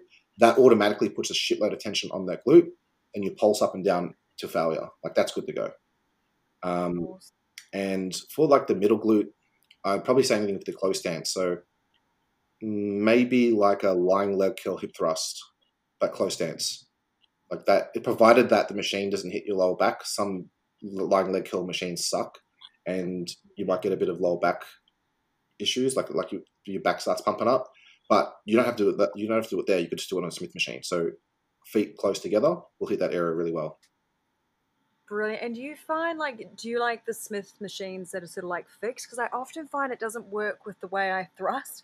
We've got one at my gym that sort of has a free flowing like movement. So I find that mimics sort of the way your body moves. But I don't know, that the normal Smith machines don't seem to work for me. So is there a preference for you on the Smith machine? I would say that it depends on the, yeah, some Smith machines suck and some don't have that full range of motion. So then you'll need to extend your range of motion and like stand on a plate just to even get a full stretch. So that's also a problem. But I definitely like the yeah exactly as you mentioned. I don't know what they're called, but let's call it a free range Smith. Yeah. Um, I definitely like that as well. But for me, probably if you have that issue, try out the lying leg curl hip thrust because you're in that. I just find like it's a very natural movement, provided that it's a good lying leg curl. Again, there's always an asterisk, right? Like, and I think it's important, you know, having this discussion with people that might be listening. Try things out and see what works for you. Just because I'm like a Smith machine's awesome doesn't necessarily mean it's going to work with your body structure and it's going to feel right for you. So try it out. Maybe try a lying leg hip thrust. You know, maybe you're just not a hip thruster and you're just like these movements suck and you prefer a barbell glute bridge. Because there was a time where I used to train glutes and I used to hate barbell hip thrust. I used to love doing a glute bridge. So starting on the bottom versus on the bench. And I don't know why. I just found that it was much more effective for me. So try to play around with different things, have a really slow and controlled tempo, squeeze the glutes, and find what works for you would be my recommendation. Brilliant, great advice. And what about like in terms of many of the women that you work with, do you find that any of them are hard gainers or do you really have to be sort of unlucky not to grow if you're not putting in the work and, you know, having a good diet? I think that the hard gainers are the ones that don't work hard. Like right. like because I have some girls that I'm like, wow, you're growing like a weed.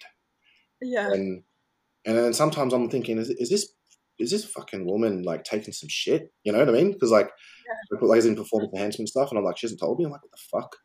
And then I look at other, you know, competitors that I have, and I'm like, they're not growing. And, I'll, and, i sort of review things, and I one of the things that I like to do to measure why they're growing so quickly or whatever their results are is I'll get them to send me videos on WhatsApp so I can look at their form.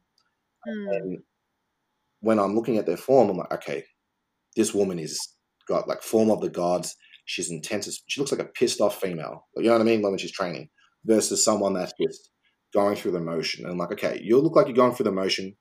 You're you have good form, but your intensity sucks. Where is your intention? And I think that probably relates back to setting yourself a goal. Like, do you want a pro card? You know, what type of physique do you want? And if you set the goal, you set the tone, you set your intention, you're going to go in like one of the girls that I'm like, uh, well, I won't name her. She is. She's a young competitor, but as I was sort of telling that story, I was picturing her. And hmm. she has this goal set in her head, and I can see that goal like in her face when she's training. You know, she's it's completely crazy and intense in the movement. So I think it's all about, you know, the effort that you put in the gym because all these girls, for me, like if it's from the same coach, right? They're all doing the same shit. Like, but what is different is their intention and their intensity in the gym because I'll feed them all the same. They might a few of them might be, you know, I'll have a cheat meal here and there, but cheat meal here and there is more than often than not beneficial for growth. So I think it goes back to intensity. Brilliant. I love that. And what about in terms of like time in the gym? Like, uh, what becomes ridiculous? Like anything over sort of an hour and a half? Like, what sort of like recommended time? Some of my girls are like they like to have I don't know like some of them go over two hours, and I'm like, how are you in the gym for two hours? And some of my programs are very, very high volume and a lot of sets, and some aren't, depending on who it is. Uh, but I generally like would say 90 minutes is good, but yeah. um, as long as you're feeding, so you can train as hard as you like. If you're having adequate calories, you're going to grow. And I think more often than not, bikini competitors specifically are being underfed from coaches, and that's probably is a direct correlation to the gains that they make. Hmm, a hundred percent bit of a controversial one, the next one. So if we could just maybe go through the most recent Olympia and just sort of, I guess, yeah, I guess give your opinion on why you think the girls place from one to five. Okay, so I'm just going to put the back shot and the front so I can just have a squiz myself. So obviously, first was Isa. Yeah. So um, what I'm going to do is because you sent me that email, I'm going to quickly open that right now. Yeah, awesome. And then we'll be able to have that discussion. I just want to have that, that in front of me. That's all. Absolutely. Okay. Okay, here we go. All right. Perfect. So yeah, Issa, I, I definitely didn't have a problem with her winning. I thought she won quite easily. Yeah. Janet in second, no, definitely not. I think that Janet is just so undeveloped in the front shot. She's just doesn't have muscle. And if you look at her rear shot, I mean, from the front, she's very conditioned. She's a very beautiful woman, has really good stage presence. Like when she walks out, she's got that Janet swag. She's just like, as I mentioned before, like, you know, she's in the moment. She's enjoying it. She's just got this sort of aura on stage that you're drawn to, which I really like. But yeah. with her overall flow proportion, the development that the other ladies have would be superior in my mind, especially from the rear. Like when she turns to the rear, the glute hamstrings, the hamstrings aren't there. Calf development kind of sucks. And the conditioning, even though, for example, let's say someone like Lauralie was out of condition, if you're comparing the rear shot, Lauralie has a superior rear shot, you know, to Mhm. Janet. And there's a few other ladies in that lineup that also do that. So I would have, I kind of knew where they were going to place Janet when I was watching it live, but I wouldn't have her in the top five. So I would kick her out straight away. This is fine for me in first. Angelica, I remember like seeing her walk out on stage and I thought, oh, she's in condition this year. She hit her front shot. Awesome. Turned to the rear, I was disappointed. The glute hamstrings Yeah. were just not tight. She, for whatever reason, whatever happened, I think she even did a post on her Instagram saying that things didn't work and she tightened up for the finals. The prejudging wasn't spot on the money. But Hmm. I just think that she wasn't in shape for the glute hamstrings and that, you know, she shouldn't be rewarded with the third place. Like, I definitely didn't see that happening. I actually thought it's funny looking at these photos because we're seeing the shape. And in these photos, Lauralie's shape stands out, but she's not in condition. Because I remember watching the live stream going, oh, wow, she's off the mark. Is that what she was? She was injured, wasn't she? Like, Oh, did she have an injury? Look, they say that, that. That guy makes so much bullshit excuses. Like, everything's a problem.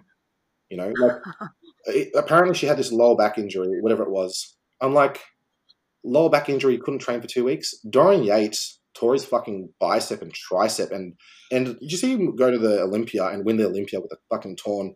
He's got like his arm was purple all the way down, and he competed with a torn fucking bicep. Are you fucking kidding me? And this woman had lower back problems. What a load of horse shit. So I, I just think that, and it's not her fault. She might have had a lower back problem, which is fine. Yeah. Right. But the coach is just a dickhead, just making excuses. Like literally, people. Dorian Yates won an Olympia one year with a torn bicep, literally fresh, water retention city, and with a torn tricep one year. So just picture that. Like there's the difference. And the conditioning for bodybuilding is so much more superior than it is for bikini. So put that into context and you can smell bullshit. Yeah, sure, absolutely. And what about um Jen Dorie coming fifth? What do you think? I just had to say that. I'm sorry. Uh, No, you good. I'm glad you did. with with um, Jen Dorie, actually, when I watched this live, uh, I thought she was best I've seen her recently. I still think she could improve her posing. Like even in the photo that you sent me, she's kind of chickening her arm up. It should her, Sure. her elbow should be in line a little bit more with her knee, so she needs to drop her hand to accentuate her taper a bit more. And with her her hair is covering her shoulder, she's not showing her taper, so that actually makes her look more narrow because her hair's covering it. Big big problem to do that. You only Sure. cover your hair like that if your shoulders are jacked. Um, but obviously, you see the girls next to her. Same thing with um, uh, Ashley Kay um, in that lineup. Ashley's doing the same thing. Why are you showing? You're sort of making your yourself look more narrow versus Lauralie. Janet doesn't have big shoulders, but she looks a lot more impressive in the shoulders than Jen does, and that's just a hair issue. So, in saying that, I would have had in uh, like in this photo, it's funny. It looks like Lauralie's beating her, but I remember when I watched the Olympia, the conditioning, I would have Jen Dorie in front of Lauralie, so I would have swapped that position. So I would have had Issa first, Angelica second, Jen Dorie third, Lauralie fourth, Ash K Janet fifth or sixth. Awesome. Thank you so much for sharing that with us. I that, that was a long answer, but No, it's good. and you know what? Ash K is flat as a pancake. Like eat some carbs, woman. Like she's just flat, and that's the same thing. That's exactly what uh, her coach did to Lauralie at the Arnold when she placed six. Just didn't feed her. Yeah, right. So do you think that's, that's definitely why she's dropping off? Like if she ate more food, she could definitely place higher. Absolutely, you can see she's flat, and she's got a lot of muscle. I remember when she, like her, have you seen like, like that image that we're looking at, right? Her calves mm. so small. Have you seen her calves in the off season? How big they are?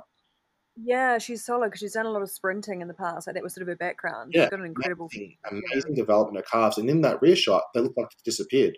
That because she's so depleted and flat. And you can see that in her rear delts, her shoulders. She looks stringy up top. And that's because her coach doesn't carve her up. So, you know, for the ladies that are listening, it's like crazy shit happens at an elite level as well. That's just, is what happens. Um, Issa Pecini was a clear winner because her coach pretty much brought her in really good condition, has a really good full, fullness. She's improved her posing, and no one was close enough to compete with her for the top spot. She was a clear winner. Absolutely. Do you think like the judges at the Arnold's and the Olympia, they're sort of pretty even when they come to like placing people, or do they sort of uh, rank people quite differently? Do you think? I think it's pretty consistent. I think that you know, for whatever reason, Janet, I does get rewarded a little bit too much, in my opinion. I don't understand why. I think maybe because they just like the fact that she's very naturally pretty. She poses and presents really well. Like she's very like looking at an image and watching video isn't the same as seeing her in real life. Like when she, we see her in real life, she really captures the the moment, and you're just drawn to her. So I can understand that from a judging point of view when you're there live. In photos and video, it doesn't do it justice, but I still mm. they reward her a little bit too much with a higher placing. I don't see why they do that. Yeah, she definitely has that Victoria's Secret model look. Like she's yeah, pretty striking. Yeah. What was your opinion on Olympia? How did you have it? Um, I oh, let's go with I really love Lauralie and Jen. Um, I definitely love Ashley. Uh, then uh, yeah, East is definitely up there too. I'd say Angelica would be fourth, and Janet would be fifth for me. Yeah. So yeah. Yeah. Okay. Yeah. No, we're yeah we're on the same, very same, very much the same page. I think. Um, and what do you think? Yeah, I guess about Angelica. Like she came in much tighter, don't you think, for Arnold's? Like she really, yeah, improve, Would you say? Yeah, but it's if you look at the video, right? So it doesn't matter what contest, even the recent one. Look at her walk to the rear. She's got a lot of. I don't know if it's combination of water retention or body fat or both. Like probably hmm. both. She needs to lose more more body fat in the rear because she's walking to the rear. She gets them destroyed in that shot because she's jiggling, and that's happened hmm. quite a lot. I've seen whereas someone like Issa doesn't move. You know. Yeah, that's a very tight package. Lauralie, even when Lauralie's out of shape, right? And I say out of shape because we're nitpicking here, right? She's obviously yeah, absolutely. But she does not wobble in the walk to the rear, Lauralie, even when she's out of shape. So there's something going on with Angelica if she's wobbling that much when she looks like she's in better condition than Lauralie. Interesting. Yeah. 100% agree with you. So, what about um, changing topics now? How do you feel, Troy, I guess, when like an athlete leaves you for another coach? And this is something that happens to coaches in every sport. So, I guess, like, how do you, do you like take it personally or like, how do you deal with it? Not at all. Like, you just got to think about uh, it's good to also collect information if that happens. So, it's like, okay, find out the why. So, for anyone yes. out there that might be butthurt, just find out why, get some feedback and you know, it might not be anything that you did wrong. It just might be the, the looking at learning new things or would like to try something different. So at the end of the day, you're getting paid for a service or someone is you know, looking to go elsewhere. You've got to respect that. And they might want to try something and they might come back to you later. It might happen. But I definitely think taking it personally is really stupid. 100%. And this is a listener question. So, sort of along the lines of the last one, how do you feel when I guess girls join you and then they start up their own coaching business? Like, does that ever get to you? Or are you sort of like flattered? Or do you ever feel like maybe they're taking your protocols and giving them to other girls? I guess, yeah, how do you deal with that? I encourage them. I encourage them. So, absolutely doesn't bother me. So, for example, so Steph's a bikini pro, she has her own coaching thing. I encourage her.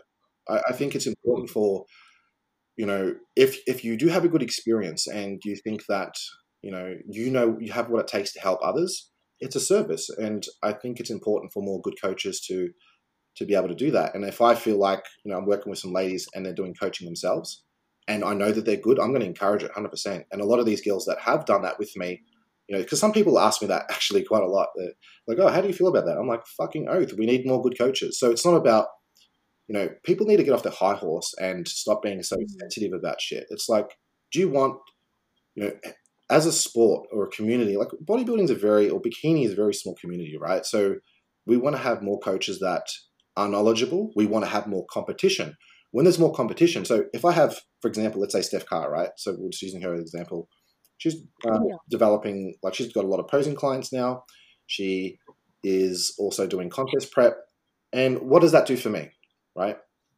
Because it's like, oh, you know, you would have been getting referrals from her if she didn't start her own thing. But it's also it gives me an opportunity to step my game up because I'm like, oh, I'm teaching Steph all these things. She's going to use that same knowledge on on her clients. I got to lift my shit up. So it's good for the industry. It's good for the athletes because there's more competition as well. So I think uh, it's also good for me as a coach because it keeps me keeps me all right. Cool. I'm gonna I need to step my shit up. I need to improve. So I'm not a person that gets complacent. I don't think I know everything. I want to learn more. I want to be the best, and I welcome anyone that wants to, you know, com- the, the ones that want uh, the ones to coach if they're on my team because I think it's important for good coaches to be around and it's good to have options. Brilliant. I love that. And I've got another listener question here. So, what is the first and the last thing you would alter when needing to make a change in a client's plan? The last thing and the first thing? Uh, yeah, sort of, yeah, I guess, yeah. I'll let you sort of take over. Yeah. So the first thing that I would change in terms of we're talking about contest prep or off season. Yeah, I'm, I'm guessing contest prep. Like I'm guessing the, the meaning like cardio first, or yeah. I mean, yeah. I guess it's contest prep. We'll, we'll yeah. use it as. We'll so I would. I'd, I'd, like to probably adjust diet first. Uh, I, am mm-hmm. very much of a fan of starting modest with cardio and contest prep. That way, you've got room to move, and I think that adjusting calories is probably the best thing. And then yeah. obviously, sometimes I also adjust training program, like the volume that they're doing. So there's so many different ways that you can look at things, but it also depends on the individual. So if someone that I'm working with is doing 30,000 steps a day because they're a nurse, for example, as their occupation, I don't want to increase their cardio because they're doing 30,000 steps a day. Right? So I'm going to be thinking, all right, let's make adjustment with their with their diet first. So it depends on the person. It's very I know that's a, like it sounds like a bullshit answer, but it has to be individualized to the person. Like you can't just have the same method for everyone. You need to figure out what that person needs. But most most of the time, my generic answer would be adjust the diet first. Awesome. And what about we're coming to an end? I won't hold you for too much longer, but what about some interests that you have outside of bodybuilding that girls might be interested to learn about you? Interest outside of bodybuilding. Okay, so I, yeah, I enjoy reading. I definitely am a big reader. So, yeah. But I think probably everyone would know that that I like to read. I'm I definitely look at the stock market now. I'm sort of obsessed with it. So shares is really interesting. So I think that I'm probably more interested really overall in self development and planning for the future. So yeah. You know, investing time in a book, you know, looking at shares, thinking about financial planning, these type of things that maybe I thought were boring when I was 20 years old. Right. So anything that's going to benefit me as a person is what I'm interested in. In terms of like fun, shit we could do a whole podcast on that because uh, I just, we may need to edit it and censor it some more. yeah, like I just um, look if you're going to have a good time, right? You want to go out and have a fucking good time. So that's all I'm going to say. Yeah, nice. Okay, what about conspiracy theories? We don't need to get into it a whole lot, but are there any that you actually think might be true? Like 5G, for example?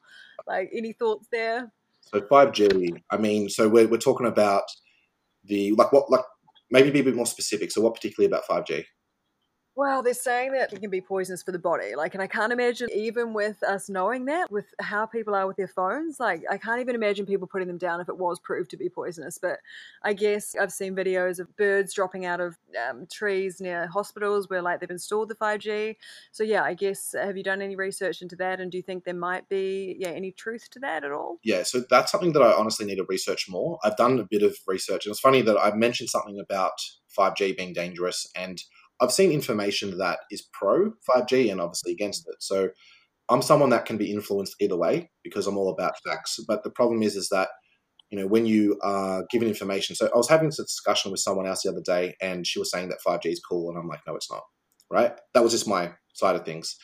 And she sent me a document that I haven't read yet, uh, and it was like a PDF version from the Australian government. And I just said to her, you know, am I supposed to read this and be impressed because it's from the government? I mean, they've got an invested interest in this economically, financially. So, I mean, doesn't that sort of take away the credibility? Because it's the same government, right? Or governments. So it doesn't matter if the New Zealand government, Australian government, that know that smoking is bad for us and doesn't give a fuck. They slap a tax on that shit. They still sell it. So mm. because something's in a government document doesn't necessarily mean that it's good to go. Uh, there's so many different people that have come out and said 5G is bad. What I don't like is the censorship of information. So if we were to go on YouTube right now and try to search for it, chances are that you're going to find it is very, very slim. So you have YouTube who are controlling the information that we can look at because it's not easily accessible unless they've got their own private server. So I find that very, very interesting. The fact that the censorship and there's a certain narrative. I'm, I'm, a, I'm sort of a bit more observant and aware of, let's say, certain narratives being pushed, certain mm. genders being pushed, and the content or the information that is available with that narrative, right? So, like the Black Lives Matter sort of right now, what's going on, and I think that was terrible. Obviously, what happened to George Floyd, but there's so many different examples of of things that have gone on that aren't pushed, and it's election time, right? Mm. They need to create a shitstorm so they can get Trump out of there. So there's a lot of things politically that go on that we don't know, and we we can only speculate because there is a there definitely is a system. You know, depending on how far you want to go into it, there's a hierarchy, right? The one, let's call it a one percent club. They control everything. We're governed by that shit, and it is let's call them globalists. So globalist would be someone that uh, let's say, an organization that is responsible for, you know, dictating world events, and a lot of people are influenced by different corporations, and it goes down the chain. So 5G, it makes money. Could it be dangerous? Possibly. It would makes logical sense that it might be the radio frequency uh, side of things. Uh, I need to research a bit more, but the fact that the censorship of, censorship of information is a problem. There's no like, where's the freedom of speech? You know, mm. see like you can go on YouTube right now and look up flat Earth, right? So people think that the Earth's flat, but you can't go on YouTube and look at shit that's uh, 5G is bad. Why? Because it's against their agenda. So I find yeah. that very, very peculiar, you know? So 5G um, versus flat Earth, no one gives a fuck about flat Earth. Earth's round flat, no one gives a shit. Why don't they give a shit? Because there's no real, there's nothing to gain from it, right? But there is something to gain from 5G. So I'm skeptical about the information that is pushed out by, let's call it the the media, and I don't accept everything as fact. But I can be persuaded either way from experts or people that have information. So if anyone does have any information on that, please send it to me. I'm happy to look at it, but I'm definitely very skeptical. Yeah, I find it interesting as well that they've only tested it on a plastic dummy called Sam as well. That kind of scares me. Yeah, like, you don't really. I wonder, how, I wonder how he's doing. Yeah, exactly. Not really human-like, but um, anyway. Um, and what about um, completely controversial, but 9/11? Do you ever think that could be an inside job? Absolutely. If you look at Building 7, so if anyone that isn't aware of what happened, Building 7 was a controlled demolition. Like, that's fact. Like, you, they cannot yeah. that. That actually happened. So the fact that they sort of, I mean, you lose credibility when you're not honest, right? They could have yeah. come up with a credible story if they even were bullshitting, but they didn't. They decided to cover it all up. All you need to do for anyone that's listening to that, we're like, oh, Troy's a fucking asshole. He's talking about all these coaches and he swears all the time. And look up Building Seven and do some research and information. Get get some information on that, and you'll be pleasantly. Su- well, you won't be pleasantly surprised. You're going to be surprised in the in the worst way. Yeah. That shit definitely happened, and who did it? Who was responsible for it? You know, that can be left up to interpretation. But I also say it's so easy to go down the rabbit hole, right? And just mm. research all this shit. Is it going to change anything? Does it make you more well informed? Is it cool to be like, you know, condescending to people and be like, no, you're wrong, I'm right. You know, I don't know sort of how to how to approach this all the bullshit that we sort of live in, right? So, what is your opinion on on the 9/11 thing? Yeah, I'm open to like I remember watching it with my partner and he was just like, "Oh god, next is if." And I'm just like, "No, I find this shit so interesting. Like I just need to talk with someone who's like open to the idea because I totally believe like that anything like that's possible and we're sort of possibly fed bullshit and, and we just have to believe it. But yeah, I'm really pleased there are people out there who sort of like to investigate, you know, another option. Absolutely. And what about even what do you think about vaccines? I do you know what? To be honest, like whenever I get asked now for a flu vaccine, I'm asthmatic, and I'm like, is that that's not exactly going to stop COVID? So if I take one, that's maybe going to wear my immune system down. So if I actually was around someone that had COVID, I think I'd be severely fucked. So yeah, I don't know. Like I'm I'm kind of scared to yeah even have a flu shot after what's sort of gone on. Yeah. So I like to talk to experts, right? So with the whole COVID nineteen vaccine, yeah. So yeah, this is a debate that I've had. With, hey. There isn't one yet, is there? Like we haven't got anything. No, well, they, they haven't. Um, but the issue with that is, is that let's say if they do, there might they might be redundant anyway. So let's say, for example, Bill Gates has made a vaccine; it's good to go. They might be made redundant because there's mutations happening in the gene sequence. So that changes the shape of spikes of protein. So they would need to change the vaccines again. So mm. the vaccine would, would target specific spikes. If those spikes are getting changed, it pretty much makes it redundant. So it's like, lol, you, you cannot use it. And yeah.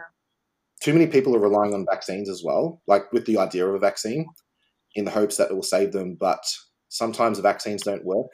And mm. there is a probability that a vaccine could reduce the infection by a lot. But mm. it's not going to reduce everything if there's if not everyone's going to get it as well. So I think herd immunity is a big thing. Like for us to have a strong immune system and to develop you know, just to let our body fight it naturally. 100%. If you had children, would you get them vaccinated? Uh, I'd, I'd need to do more research. Like, I can't say yeah. that I would or wouldn't, but I'm very skeptical. So, flu vaccination, definitely not, because I've seen a lot of information regarding that. I definitely would not get them to touch that. Hell no. Um, everything else, yeah. Um, like I grew up, I don't know how many different injections I had, uh, you know, that is sort of mandatory in Australia. But um, I think some of the new ones are very particular, like peculiar, like meningococcal, right? You're not going to fuck around with that. You're going to get that injection. So hell yeah. there's a, there's a like people that are really on one side of the spectrum. They're like, oh, vaccines are evil. It's like, uh, I think you're going to want a meningococcal injection. Like you, you know, you're not going to want that shit. So you want to stick to your guns. yeah. Yeah, exactly. Sure. Like you can, in, in the same people, it's like you can inject Botox in your forehead, but you're not going to you know what I mean? Like, get the fuck out of here. So I think it would be, I'm all about information, but the flu vaccine, there seems to be a lot of information out there that, you know, doctors are sort of against it. Um, and then people are like, oh, but they have a reason to be against it because they're trying to make money. Okay, well, we can use the same argument, whether it's for or against. So, you know, I think it needs to, for people that are really concerned about it, do your research. And when in doubt, just listen to your gut. Yeah, and it's so personal as well. Like my husband, when he has them, like he gets really sick. Like so, he's never he's had one that I've recommended. I was like, go and get one, and he came home and he was sick for like four days. So oh, wow. I think it's really case dependent as well. Yeah, see, that's scary, right? So I mean, how can you be told to to get on a vaccine and then to have these type of symptoms? That's just not logical. Yeah, I wonder if it would ever be made compulsory. Like if they did have a COVID vaccine, like they, they couldn't exactly make us all have it. Like that's well, yeah, not a I thing. have you have you checked out that uh, ID twenty twenty stuff? No. Okay. like, so what they're looking at doing with vaccines is there's different ways to do things, but um, I won't get into ID twenty twenty, but it's a similar concept. Sure. So they're going to make it. Uh, the vaccines are going to be microchipped. So, mm. for example, there. This is just a theory. It could be possible that they might want to. So they, meaning the government, the government might mm. want to mandate vaccines, and it would be up to the individual. So they're going to sort of half do it, right? So it's your responsibility to get it. We highly recommend that you get it, right? Yeah. Probably what the what it would be, but if you don't get it, you're not allowed to travel domestically or internationally. And the injection mm. itself will have a microchip. So, for example, you're going through the airport, you're going to be able to go, oh, hold on a second. Yep, they've been scanned. Uh, they've, got, they've had the injection go through. So, they're going to put restrictions on things in the future potentially. I mean, that is just a theory. But yeah, if you're looking at it from a control point of view, yeah, what yeah, sorry. That? I was just saying, is that the Elon Musk? I sort of saw him like talking about microchips the other day on, I think it was Joe Rogan. Oh, so, so Elon, Elon's a gangster, right? So he's doing microchips in the brain. So that's a little bit different. So microchip in the um, vaccination itself. So in the needle, you have the solution, boom. Whereas Elon Musk is about, uh, so he's developing a micro, so it's called Neuralink. That's his company. That is one of his many companies. And sure. that microchip uh, is for autism, apparently. So it's going to help. Uh, that was its original intention, but there's a lot of other benefits as well. But if you have that microchip in the next five years, it might be five to 10, it's going to cure autism. So people are going to have proper proper cognitive function, etc. Um, they're not going to have any mobility issues. It's going to be really, really interesting. So if you talk about like a groundbreaking company that is going to change the world, I mean, Elon, Elon's buy some stock. Exactly. For sure. Um, back to Team Destroy, Troy. So, what do you think? Like, what are the future plans for Team Destroy? Like, where will you be in the next five years? I guess. And I, I will let you go on the next five minutes. So, where would it be in the next five years? Look, I actually, it's funny because I mentioned it's so important to set. It's it's so important to set goals, right? And I was actually brainstorming with someone else, and I haven't set a five year plan. Um, yeah. I, I know in terms of scaling the business, what I want to do in terms of growing, and I'm actually going to have a lot of different systems in place where I, I'm more about education. So I would like to educate females on the drug side of things, which is so very important, and to make sure that they, if they mm-hmm. do go down that road, that's fine. It's a personal decision. Educate yourself and figure out what is the best way to do, you know, to do things. And sometimes, you know, a coach will say, do X, Y, Z and you shouldn't do X, Y, Z. You should be like, abandon shit, get the fuck out of there. But how do you come across this information? So I definitely want to be able to educate a lot of ladies on that. That's something that I want to push out. So I've got to figure out some different, you know, content or maybe products or whatever you want to call it that are available for everyone that they can look at some uh, some information and make a decision whether things are good for them or bad for them. So health is number one for me. Uh, I I just really I don't really have any I would say financial goals. It's more about value. Like I just want to educate as much people as possible, and I want to reach as much, much people as possible, especially with the drug side of things. Like I'm sick and tired of cookie cutter. This is why I started Team Destroy as well. So there was a gap in the market, right? There was a um, thing in Australia, and I was sort of prepping a few people here and there, as I mentioned before, and um, it was actually Renee, um, Renee Garner. She was like, "Troy, you should do coaching, blah blah blah, blah like full time." and then Shannon Baker, who's another IFBB Bikini Pro. Um, I was working with both of them at the time, and they're like, "You should you seriously do it." And I'm like, "Yeah, like you're good at it. You know, no one else knows what they're doing, type of thing." Um, with respect to everyone else, it was their, their opinion, and mm. I was hmm. like, "Fuck it, I'm going to do it." And then when I sort of did really, you know, commit to doing it full time, I discovered how much fucking bullshit there is in the industry, and I thought, "Shit." Like cookie cutter programs, lack of communication, just everything's just terrible, and the drug side of things is just next level. So I just feel like for me, the number one thing that I want to do, like going back to it, is educate as many females as possible to make sure that they're doing the right thing for themselves. I'd, I'd like to build confidence in in women as well, making sure that they feel good about themselves. It's a mental journey as well. So this is just a short time in your life, right? Like bikini bodybuilding, it could be a five year time frame.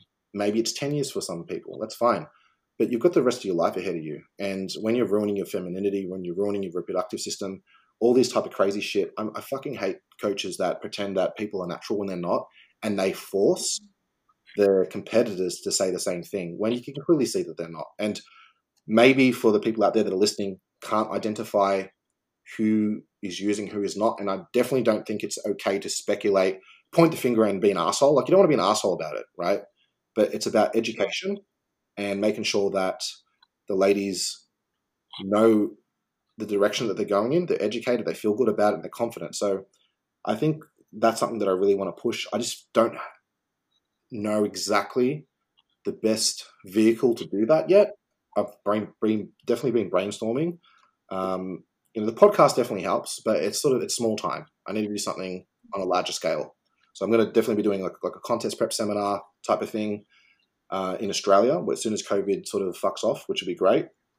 I was intending to do that after the Arnold, but uh, we got we got caught in this bullshit. So, but that's just again, that's just small time. I want to reach a larger audience, and I've just got to figure out the vehicle to do that. But I've definitely got some ideas that I don't want to give away yet. But if anyone has some crazy ideas, right, just hit me up, message me because I'll probably do it. Like I'm, I like to, uh, I like to explore anything. I'm open to ideas and suggestions. That's something that I want people to understand as well. Not this closed-minded prick that would just my way or the highway. Like I love information, I love learning, and I want to better myself. So that's that's probably you know a big runaround answer, but that's what's up.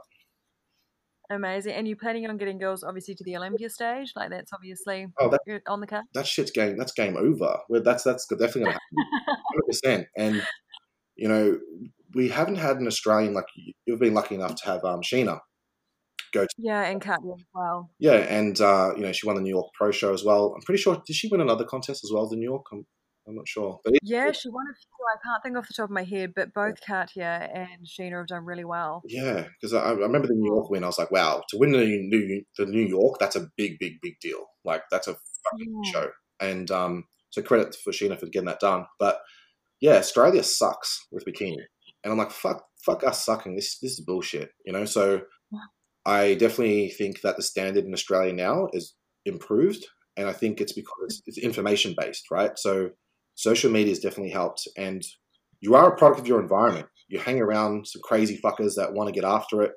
And it's exciting to see first time competitors, like I mentioned. Like I've got a couple of first time competitors. They're crazy. Like the way that they train, the way their commitment level, like, and I say crazy in the best way possible. Like they're just completely yeah. dedicated to their craft, like fucking machine, right? So it's inevitable for ladies in Australia, and I hope it's the same for New Zealand, to go to the Olympia if they've got this attitude it's just it's a, it's definitely inevitable. So uh, it all comes on back down to setting the goal, like I mentioned, believing in yourself, having a coach that believes in you, pushing yourself because you can't be like I don't like to hold hands. Like I'm definitely someone that supports my girls, like I said, daily correspondence, etc. But I ain't I ain't holding hand. Like you're on the stage by yourself. You need to want this more than anyone else wants this for you.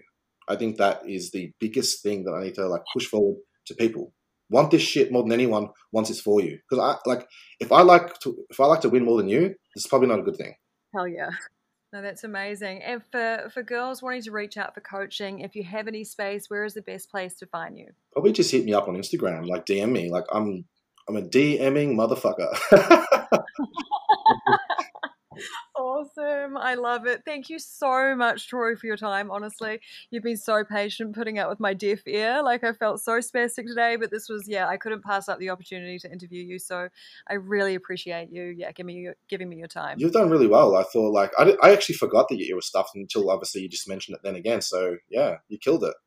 Mate, honestly, my left ear is ringing like I can't hear. But anyway, this was so much fun. And yeah, yeah, thank you so much. And uh, yeah, I'll edit it and get it back to you and we can go from there. Legend. Thank you for having me on. I appreciate it. Awesome. Have a great evening. Cheers. Cool. Bye.